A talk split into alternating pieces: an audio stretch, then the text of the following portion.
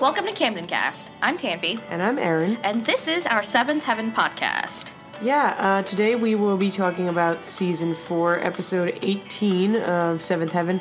The title is Hoop Dreams, or in Germany it is called Burst of Dreams. Uh, the IMDb user synopsis is Simon and Lucy talk about their parents' lives. When Eric and Annie overhear them, they are hurt by the discussion.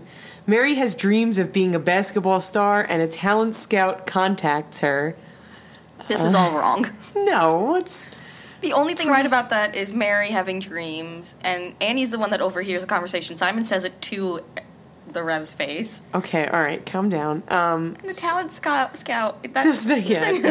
yeah. Um, so, what was your first impression? You know what? I liked this Oh, episode. And you're over Matt. Yeah, I'm over We're Matt. all over Matt. Well, Yeah, I think um, I was previously over Simon, but he's coming back into my good graces. Um, I enjoyed this episode. I liked the message of this episode. Um, I I usually have a problem with the fact that they try to tie in all of the Camden family members when they like trying to like everybody has like a plot line, but it actually worked in this episode.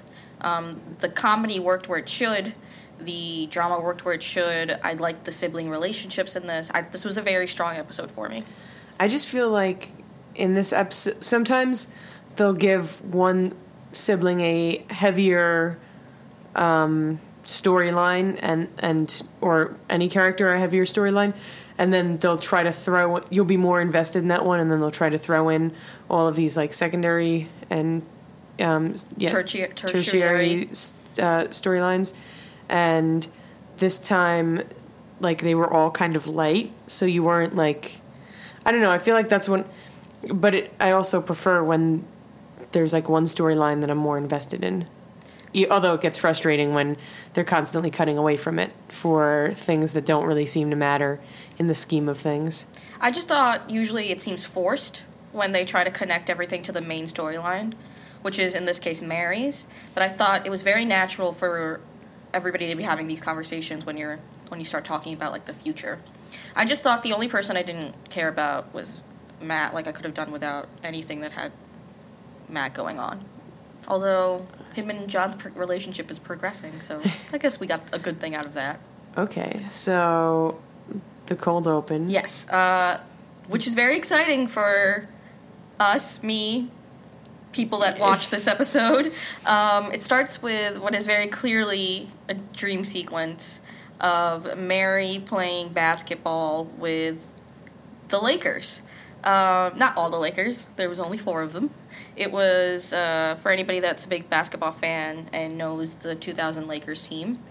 Um, I recognized Derek Fisher and John Salley right away, but there was also AC Green and Devean George were also there, and uh, so Basketball. yeah, like Mary is up to par with them. She's blocking shots and stuff and making shots, and she wakes up because Lucy is like, "It's time to go to school, Mary," um, and Mary. Mary's like, oh, I think I'm going to play pro basketball just based on this.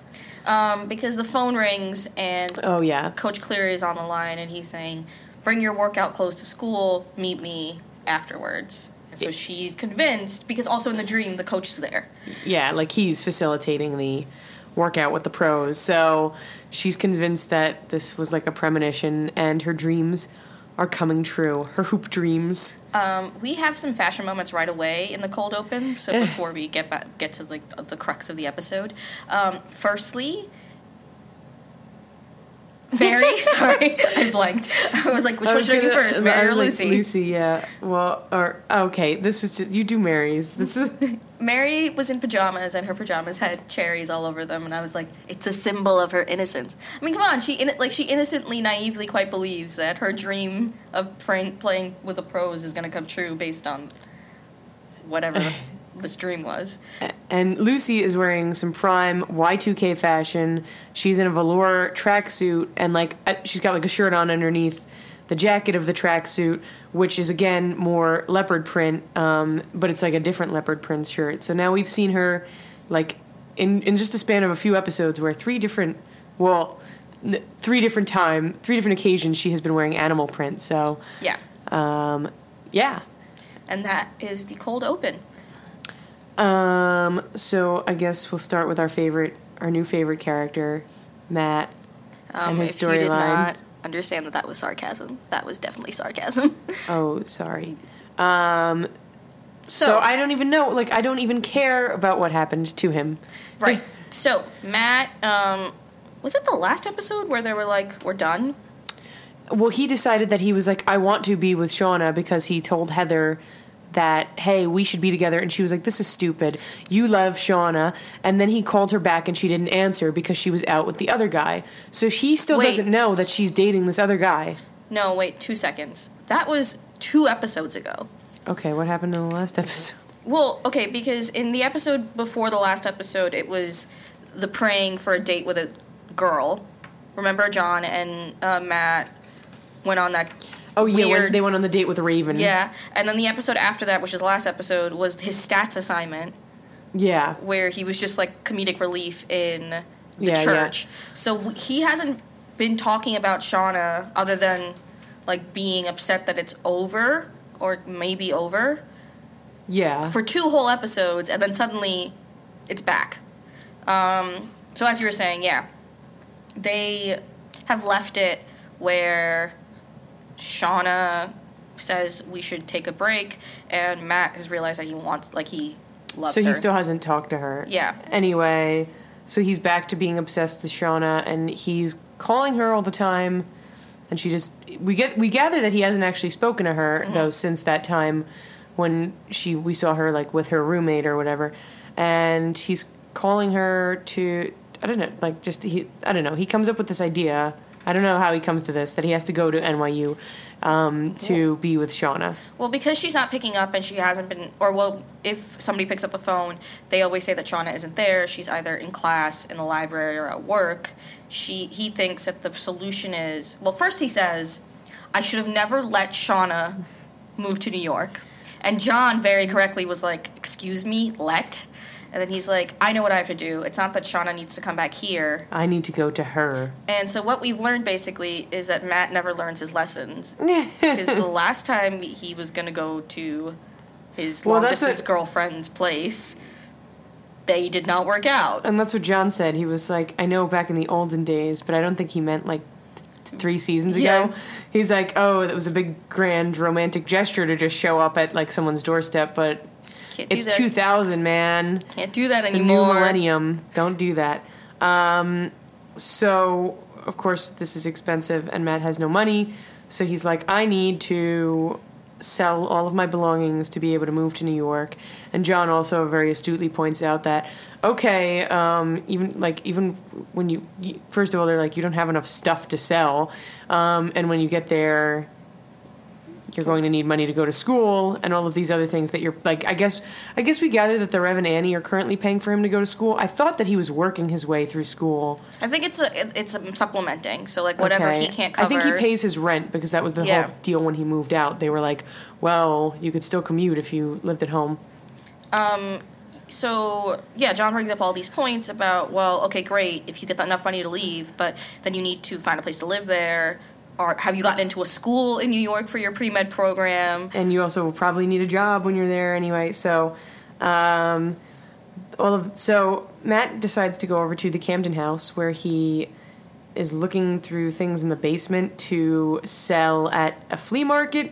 Um, This is the first time we get a shot of the basement. and I think it's like the last time too. Not an important uh, new set design, but all of the stuff he's looking through is like Annie and the Rev. So um, he like keeps picking stuff. Well, he only does it with one thing. He picks up a clock, and he asks Annie if he can sell it, and she's like, "No, this is sentimental value. The Rev gave me to this this to me for our first anniversary, and it's broken and falling apart." Um, and I don't know if it's supposed to be symbolic of anything.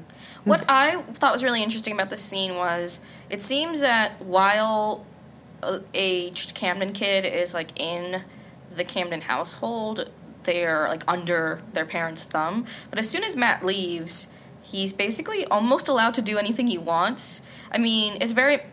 I feel like if Matt was doing this while he was living at home, or maybe like not as old as he is, they would have been like, "No, you can't move to New York." But Annie's just like, "Fine, do it." Well, I, like, I think they just know that he'll never get the money, Yeah. so that's like okay, yeah. You, you or let's see how far you get. Um, so he goes to the flea market, and you have a lot of opinions. There's this woman. Right. Like, so she shows up and she's like, I will give you $10 for everything you have on display here because I need this spot. And he's like, I can do better than $10. And she's like, No, you can't. Well, she says maybe you'll get twenty dollars, but you'll have to stay till the end of the day. So we, I'm like, okay, great, she's here for a line. But then um, we'll find out later why the Rev and Simon are there. But they're they show up at the flea market as well, and they spot yeah, they spot uh, the Crawford like a Crawford sweatshirt. and Simon's like, "Oh, let um, so Matt will really like this. Maybe I'll buy it for him." Meanwhile, Matt is hiding underneath his like flea market table because he doesn't want to be spotted. And this flea market woman, who does not get a name, goes, "Hey Doc, you got customers." So And then the entire so then like the Rev and Matt and Simon all have a conversation, and this woman is just there for reaction shots. Like Yeah. someone will say something, and then it'll pan to her, and she'll make like a ridiculous face. So I, I usually think that they like break like with guest stars that don't have any purpose like this. It's usually somebody famous that they like are trying to get the audience to, like mm-hmm. when they did that with the, what was her name? The older lady, on the phone, the Oh. psychic that or that pseudo psychic. Yeah, I forget her name. But like she's a Yeah. famous actress, right? Like she didn't Yeah. really have a purpose, but she was there because she was a famous actress. This woman, from what I've looked up, is not important. Well, anyway, um, so the woman's like, "Oh, uh, this kid Doc over here is trying to pay his way through med school," and the Rev is like, "I thought I was," and she's like, "Oh my god!" she's looking back and forth like she's at a tennis match. um, So anyway, end of the story is Matt comes home at the end of the day to his apartment with John, and he's made twenty dollars, exactly what this woman predicted he would get. Um, and well, this was earlier when when when Annie was telling him he'd never get enough money. She was like, maybe Shauna could meet you in Kansas. Um, So he, so he like is complaining to John, and John's like, "Well, like, let me." I guess I'll like help give you some advice. He gives advice, being like, "Look, don't you have other things that you should be focusing on, like your schoolwork? Don't you want to be like doing pre med?" And he's like, "This is more like it doesn't really hit home for Matt. He's like his main focus is Shauna." So John, and all of his roommate and best friend wisdom, decides if you're not listening to me, I'll listen- get a, str- a, a wise stranger to approach you at work. The wise stranger's name is Jacob. Jacob is played by Bob Larkin, who I recognized immediately as Janitor Bud from Boy Meets World. He also plays like other bit parts in other shows, but most more important, most importantly, Janitor Bud. Um, so Jacob says that he has been working at the hospital doing like every job possible other than being a doctor or a nurse um, for what 30 years did he say 35 years 39 years. 39 years. Um, and Matt at first is like, oh, it's because probably this, this dude, this older gentleman, didn't graduate from college. But apparently he graduated pre med, From Crawford. which is exactly what Matt's doing. And he was started his first year at some med school. USC. Oh, USC. He was started at med school there. But then he got married and he had a family, and it just was too much responsibility um, to be able to keep up his, his dream of becoming a doctor. So, this all, of course, is to teach a lesson to Matt that you have.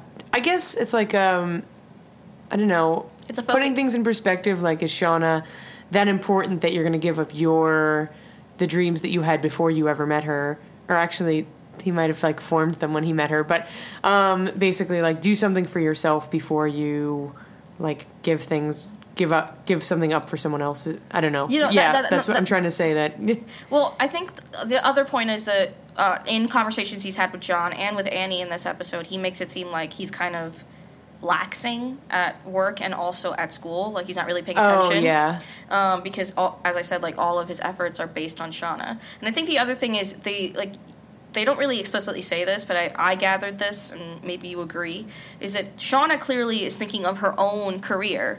She went to she moved to New York because they have the better Well, pre med program. And she told him um, when he told her that he wanted to be a doctor, she was like, I think I care about this a little more than you. Like, you know, this has been my dream for a while now. So, yeah, she's like super committed. And, like, I think that's also, we're not supposed to believe. Well, I mean, she, we do know she's like with that guy or whatever that's her roommate. But when when they call and she's at the library, at one point he calls and it's Matt's like, "Oh, it's it's almost midnight. Like, is she really at the library?" And the guy is like, "Yeah, the library's open until two a.m. here." So I guess we're supposed to get the idea she really is like out. She's stu- studying all the time. Yeah, and um, it finally hits him, and he thanks John. He's like, I realize you set this all up for me, but you're right. Like, I'm to focus on this thing. I've uh, applied to be an orderly. Congratulations! He's Which- finally done the thing he was saying for like an entire season. Yeah, because w- he was supposed to be like working in the lab or something. Right. Um, about like 18 episodes Yes. ago when he was like, "I need to get a better job at the hospital." Um, And they have a nice roommate moment where John's like, We make such a nice couple. And then, like, and then Matt spends the money he just made at the flea market on pizza for him and John to have a date. yeah, it's cute. Um, especially because we had been talking in previous episodes. We've been shipping them. Well, yeah, but we've also been talking in previous episodes about how they don't seem to be good friends to each other, but I guess Yeah. in a roundabout way they actually are. They're probably better friends than actual friends because they don't take each other's shit. They don't take each other's shit. yeah. I feel like like you're act like but you know how they have this whole saying where your your friend will like help you up when you fall on the floor when you fall on the floor, but your best friend will laugh at you and then help you up. So that's like John. Okay. I wasn't familiar with that. I don't know. I've, I've read that I hope I never places fall on the floor. in front of me Yeah. or anyone. I just hope I never fall on the floor. Anyway, That's Matt's storyline. We've spent way too long on it. Yeah. Apologies. so Simon, well, I mean, there were a lot of inconsistencies to get out there with their. All right, but anyway, so Simon, um, his storyline starts. They're going. It's like the after back from the opening credits, and it's morning, and everyone's getting ready to go to school, and uh, everyone is talking. All of the kids are talking about like what they want to be when they grow up because Mary has had this dream, and she's like, "I'm going to be a professional basketball player," um, and uh, the Rev kind of like not even really looking for anything specific asks Simon like what do you want to do when you're have you given any thought to what you want to do when you're older um, and Simon was like all I know is I don't want to be a minister um, And this hits the Rev very hard. Uh, he is hurt. His ego has been shattered. So he decides that what he needs to do is take his son out of school. to convince him to be a minister So they go to a movie called The Wild Bunch. I think that's a real movie. yeah um, so wait Simon is like real like very skeptical too because it's very strange the Rev shows up and takes him out of school early um, then Simon's like we can't go to the movie it's already started um, and we've already seen it uh, I don't know it doesn't really make any And sense they pay two dollars. It's they pay two dollars to go to see half the movie. Maybe the price is actually two dollars per ticket, but they, That, since they're that coming, doesn't no because because Harry you- Potter came out in two thousand and one, and I remember paying eight or seven dollars to see that. So It was the middle of the day, though. Did you go in the middle of the day?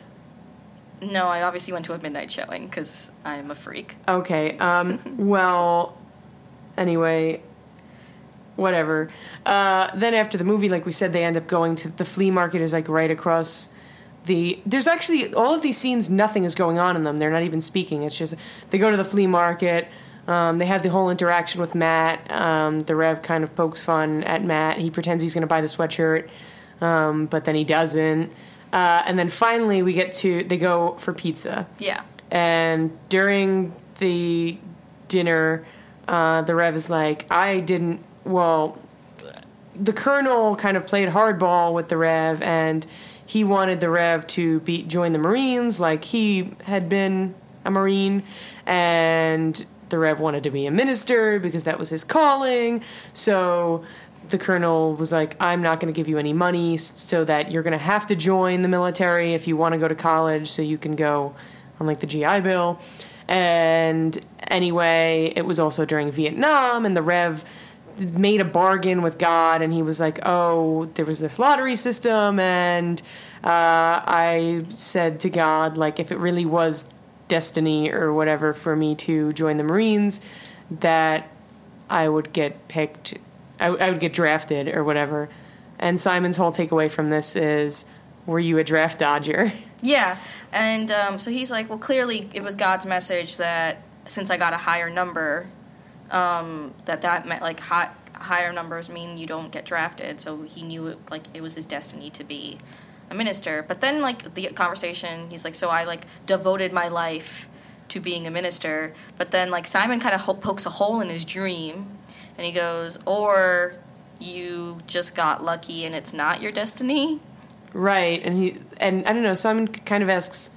Well, the Rev says he's like, I don't know if God really does, um, like make bargains with people or show or give people signs like that on demand. Like I guess yeah, re- Yeah. like have have a sign given on demand. Um, and I don't know. This doesn't really resolve anything because Simon kind of I guess misses the point of the story, But it's yeah. So he and like, the Rev is even more hurt now. Yeah. Simon is more like assured that he doesn't want to be a minister, and this And he further. gives, he tells him he's like, oh, because he doesn't like hearing anyone else's problems and doesn't like being around sick people. That's in the next conversation. Yeah. But so, um, him and Annie, um, as in the Reverend Annie, spend time bonding over the fact that their children have hurt their like egos. Um, and so he, there's this great, magnificent, dramatic scene. Well, at first it's a shot. So Simon, Annie like goes up to Simon. She's like, "You really hurt your father's feelings, and your words. You're a young man now, Simon Camden, and what you say matters." Which is a reiteration of Words. Yeah, which again, were his words hurt Mary's feelings. So I think this is like like ongoing kind of underlining Simon has to grow up. yeah And theme of like him being older now. Um, so the Rev is sitting in the dollhouse that was Ruthie's present from Lucia on Valentine's Day, and he's sitting in the dark. well, I don't even know how to describe this. it's like the day, it's daylight out, but the whole house is kind of enclosed, and there are like these little windows. So there's like just light coming through the windows, and all we have is he's totally in the darkness except for his face. Um, Simon goes in and sits down, and then both of them are just like they just have the light from the windows coming in and hitting their faces. And that's when Simon tells the Rev he has to give him specific reasons for not wanting to be a minister, um, which is that he's basically says that he's too sensitive and I don't know, it would be hard for him. Um, and the Rev's like, "Thank you." I, I and like he I don't know they basically apolog- apologize to each other. He's like I didn't, Simon's like I didn't realize what I was saying was getting to you so much. And he's like, "Oh, but it was good because you made me think about my life and whether or not I was meant to become a minister." And this is all just so ridiculous that he was sitting like depressed in a dollhouse because his son like questioned if he was good at his job.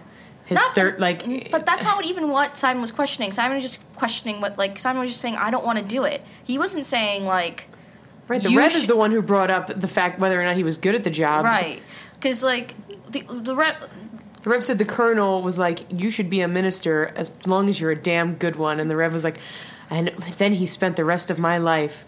Credit like well the, the colonel's still alive but he's like then he spent every day i live as a minister trying to call into question whether or not i'm good at my job and so he's like and the Rev's like and this is what forced me to like strive to be the best every day. So we'll get back to our feelings about this specific storyline because it ties in very closely to the Annie Lucy storyline. But before we do that, little interlude of so Ruth. So after all of this talk about uh, their dreams, Ruthie decides that her dream is to become the Queen of England, which is very serendipitous because Annie is like, "Oh, I'm going to re- they're like something's coming on TV. I'm going to record this thing about the Queen of England for you, and you can learn more about." Um, you know your future job um so and and annie says like you need to learn more about people before you decide you want to be them which is a like a cutting thing to say because Lucy's there, which we'll explain later. But it's a three-part documentary. So the, after the first part, she's like really happy. because she gets to order everyone around as the queen of england Yeah, yeah, like it's all this stuff about how the queen lives in a castle with her dogs, and um, everything does everybody does whatever she wants to say. Everybody does whatever she says. Sorry. Um, and and then she has she has her own dream sequence, and in which she is the Queen of England. oh my god, it is beautiful. And then she wakes up and she's like, "That's it. It's gonna happen. Just like Mary's dream is gonna happen."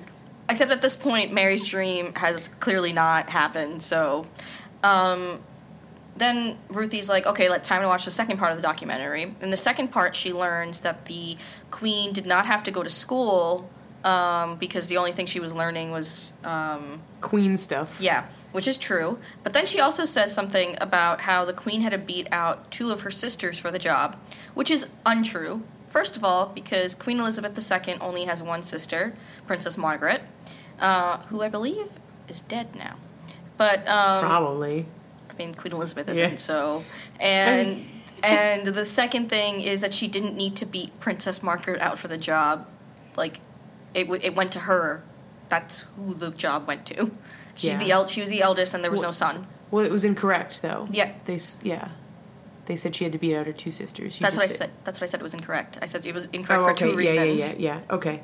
um, so that's The third. So then, then the third. so part then the- Annie's like, you really need to learn more. So they go to the third in the third part of the documentary. She learns that the queen has to work, and Simon's like, "Well, duh, she." Because it, it's Well, a, Ruthie says the people work for her, and Simon's like, no, the queen works for the people. right, Um, so Ruthie then decides that she doesn't want to do it if she has to work.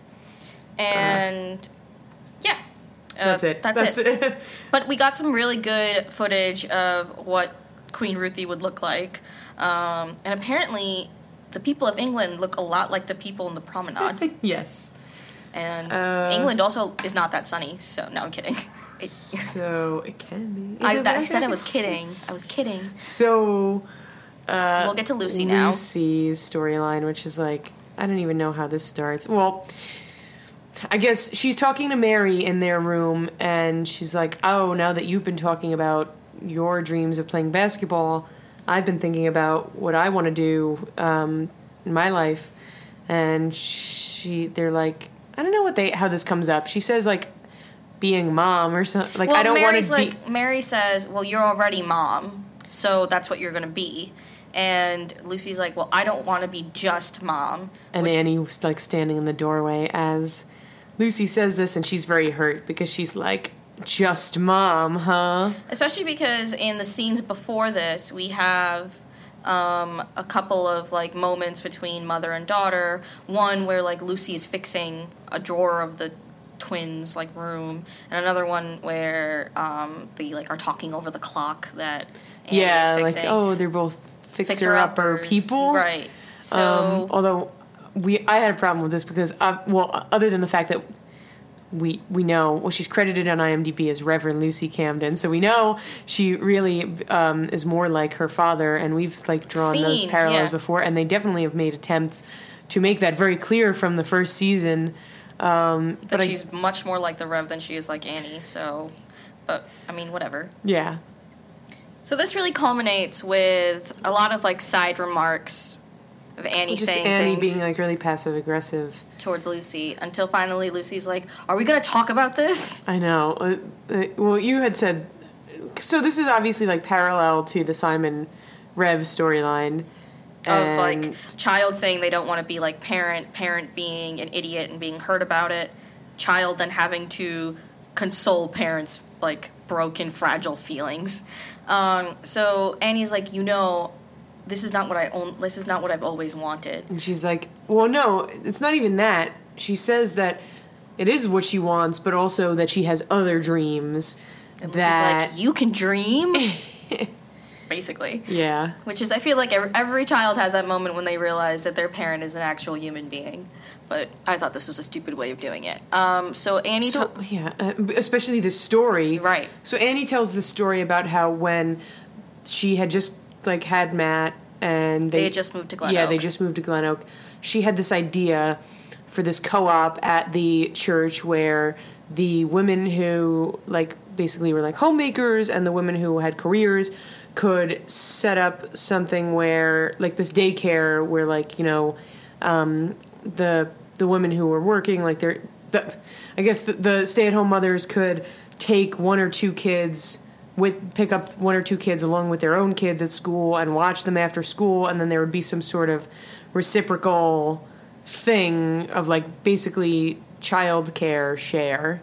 Right, and then the women that were working would like help with whatever special skill they had with the women that weren't, and then also donate some of their salary to the daycare program.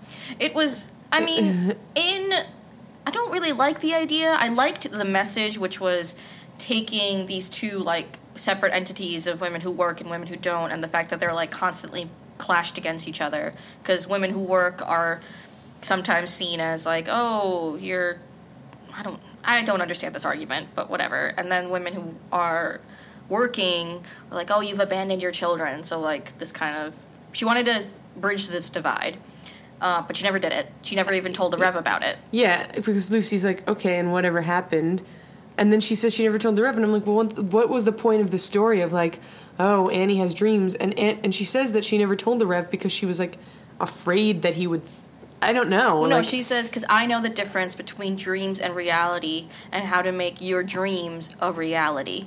And I'm like, so what you're saying is that you can't make this a reality, and you're what a realist? Because none of this, nobody in this family is a realist. um, but this, for some reason, speaks to Lucy on some sort of level because the next time she talks to Simon and Ruthie about what she wants to be when she grows up, she's like, I want to be mom. And Simon's like, You're ready, mom. And Lucy's like, I'm, I'm, if I could be half the woman my mother is, yeah, like, she she basically like backpedals and is like, I don't want to be just mom. Um, so I don't understand. I, I like the idea. Uh, so I like the idea that we saw what each kid like. First of all, that we didn't have an answer for any of what the children wanted to be, which I think is really good because it's realistic. Yeah. Like most kids don't want to don't know, and it's okay that they don't know what they want to do at that age. Secondly, I but the thing that annoyed me was how they I don't know what they wanted like the audience to feel, but I was just uh, mad at Annie and the Rev for being so hurt that their children didn't want to do what they did. Like I don't know. I, I didn't have this experience because my parents definitely did w- wanted me to be better than them. So I don't know if like this is something that maybe our listeners can relate to. relate I don't to know. like were were your parents upset if you weren't doing the thing that they were doing like i just think it's unrealistic because especially like they have so many kids. right Like maybe they thought that the odds were well, and I think especially because like when you look at like the rev, like being a minister is such a specific.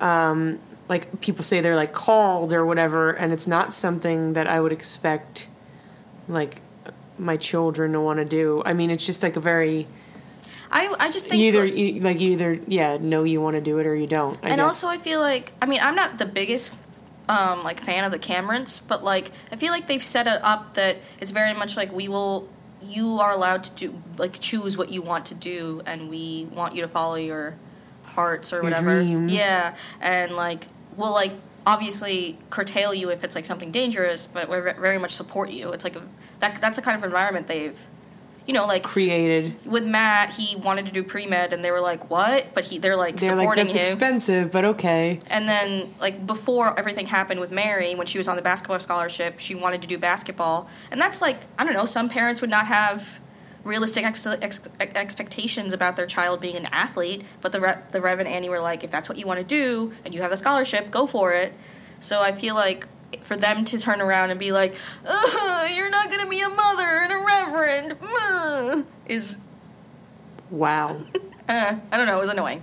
Um, but what I did appreciate about uh, Ruthie, Simon, and Lucy was that um, I feel like a lot of the times when the kids are talking about one of the other kids, it's very much in like a nasty kind of way where it's like, ooh, she's getting in trouble or he's getting in trouble. We want to know what's going on. But in this uh, instance, it was very much like, we don't want Mary to leave. And is everything okay with Mary? Is are Mary's dreams coming true? It's very like much concern and like love. So I appreciated that bonding because I feel like we don't get that a lot of the time.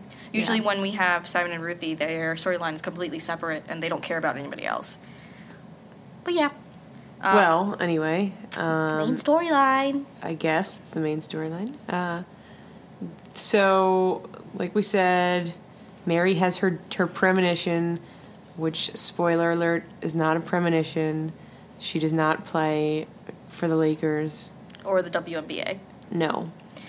So, um, Well, we see the first thing we see is she's at school. the first thing we see is that she it, tells Annie about her dream, tells Annie about the phone call, and is very single minded in her um, idea that. Well, the- she's like, this must be what it's about because I had this dream. and Annie's trying to be like, well, you know, dreams are like movies in that some of them are based on real in reality, but most of them aren't. So don't like count your chickens before they've hatched. Then she's in school. We get Corey's back. Right. And she asks, well, she asks Corey if she got the same phone call from the coach that morning, and Corey's like, no. But, oh, and we also, I forget how this is revealed, but Mary's like, I'm going to play in the WNBA, and I'm sure that the coach, like, I don't know, would have called you or something. Well, but she's like, oh, maybe you missed the phone call, and he's going to tell you during school. She now thinks that it's like she kind of feels bad because she thinks she's getting preferential treatment and Corey isn't. And Corey's like, Right. don't worry about it. I'm set.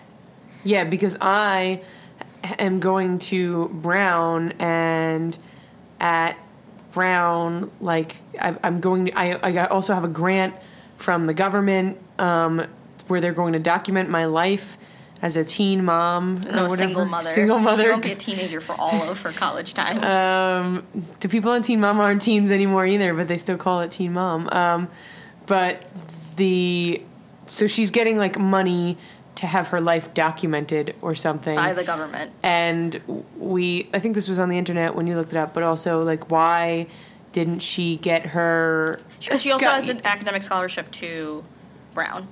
yeah So why wasn't her schol- like why wasn't her scholarship taken away um like Mary's was? right so apparently no one else has like mary's the only one who's still suffering like negative consequences from the vandalism of the gym so anyway um what hap- so then i think the next thing is after school Yep.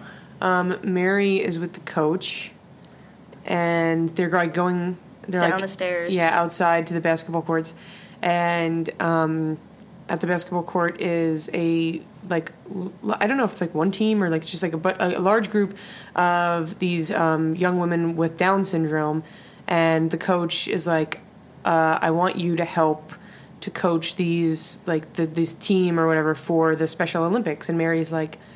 Okay, and like I don't know, I feel like they could have done it a few different ways. Like they could have had Mary be really like pissed off and be like, "Absolutely not! I can't believe that this happened to me, and you've fooled me." But she's just like, Okay. "Okay, this is great," and like really doesn't have much. She's just like, "This is what I am doing now." Um, the team captain of the uh, young women's team for the Special Olympics is Molly Connolly. And uh, Molly comes and gives Mary a hug, which is where we kind of like exit. So, fun facts here uh, Molly Connolly is Molly Connolly. Molly, it's hard to say. is joined by Jack Connolly, um, and they're named after uh, one of the writers of this episode's like grandparents, and that writer also has a connection to Down syndrome. So it's a tribute to him and his family, and then also Down syndrome. That's a fun fact. Sure. Uh, so she the next time we see her is with mary um, mary's kind of like consoling her she's like oh so i like how are you feeling and mary's like i mean i'm disappointed with what's happening because this is not what i wanted but like I, it just sucks because you know like everybody else has dreams and i'm not getting mine or whatever and then molly calls and she wants to come over and play. Well, she's like, do you, um, so it's like Friday, and she's like, "Do you want to play basketball tomorrow? You can come to my house, or like my dad can drop me off at your house, whatever works for you." And Mary's like, "Okay, you can come over here," um, and she's like, um, so Molly is like, "Oh." You are my hero, and there's this very dramatic, and I think probably um, I don't know. I feel like it's like foreshadowing. Right. Um, and Mary's like, "Don't say that. I'm nobody's hero." And then she like very dramatically like looks up into the camera. Um, And that's when we're assuming that if it was like on the WB, this is when it would go to commercial. yeah. Because we come back and we come back to this storyline. In the background, we just want to note that um, Lucy is having conversations with like several people about Mary, but most of her conversations are that she doesn't want Mary to leave. Um, that her and Mary have always shared a room, and she would be like sh- like she would be upset. We kind of get like this theme again where Mary, where Lucy's like, obviously, if you ever move out, I need to move with you because you need me. like because Mary's being painted as very Helpless. yeah naive. Um, so Molly comes over the next day, uh, and her father John is like, Molly told me something about you thinking you're not a hero, and she and he's like, I think you're being too hard on yourself. And she's like, I'm not being hard enough on myself. And I was like, okay, we're just talking in circles now. Um, so, anyway, they play basketball, and then we have the scene. It cuts back, and they're sitting um, in the love den on the couch, enjoying a nice glass of milk to hydrate after playing basketball.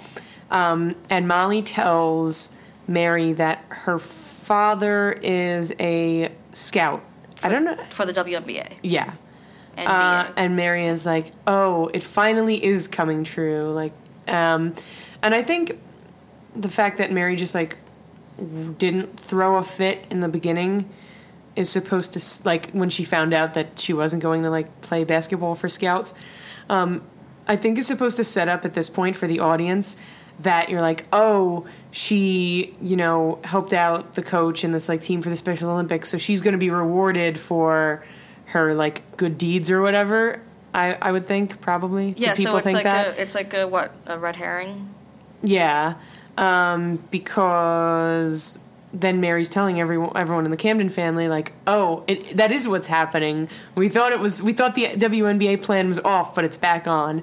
So the Camden the Camdens call. This all happens off screen, by the way, and we Yeah. had to do a lot of like There's a lot of work done uh, to figure out how this all happened because the next thing we see is the Rev, Annie, coach, the coach, and the scout all in the kitchen having a conference, and the way that they got there is that Mary is like, "Oh, it's he's a scout." So she tells the parents. So the Rev calls the coach. It's like, and the coach is like, I "I don't I don't, think that's what's going on." but then the coach calls the scout, and then they all decide to get together in the for, Camden's kitchen. for tea. and Mary's like, uh, Lucy Well, it's is telling Mary, I think you are wrong. But Mary's like, How can I be wrong? and then aside then Lucy goes downstairs and she's talking with Simon and Ruthie and they're like, "Oh, go find out what's going on." But in the kitchen we have uh, the Rev say to the bit like to um, John, "Oh, I Jack. can't. Oh, Jack, I can't tell her." And then Jack is like, "I can't tell her." And then the, the basketball coach is like. Well, Coach Cleary is like, I can't tell her. And then Annie's like, not me. so Jack's like, I know, it's gonna be Molly.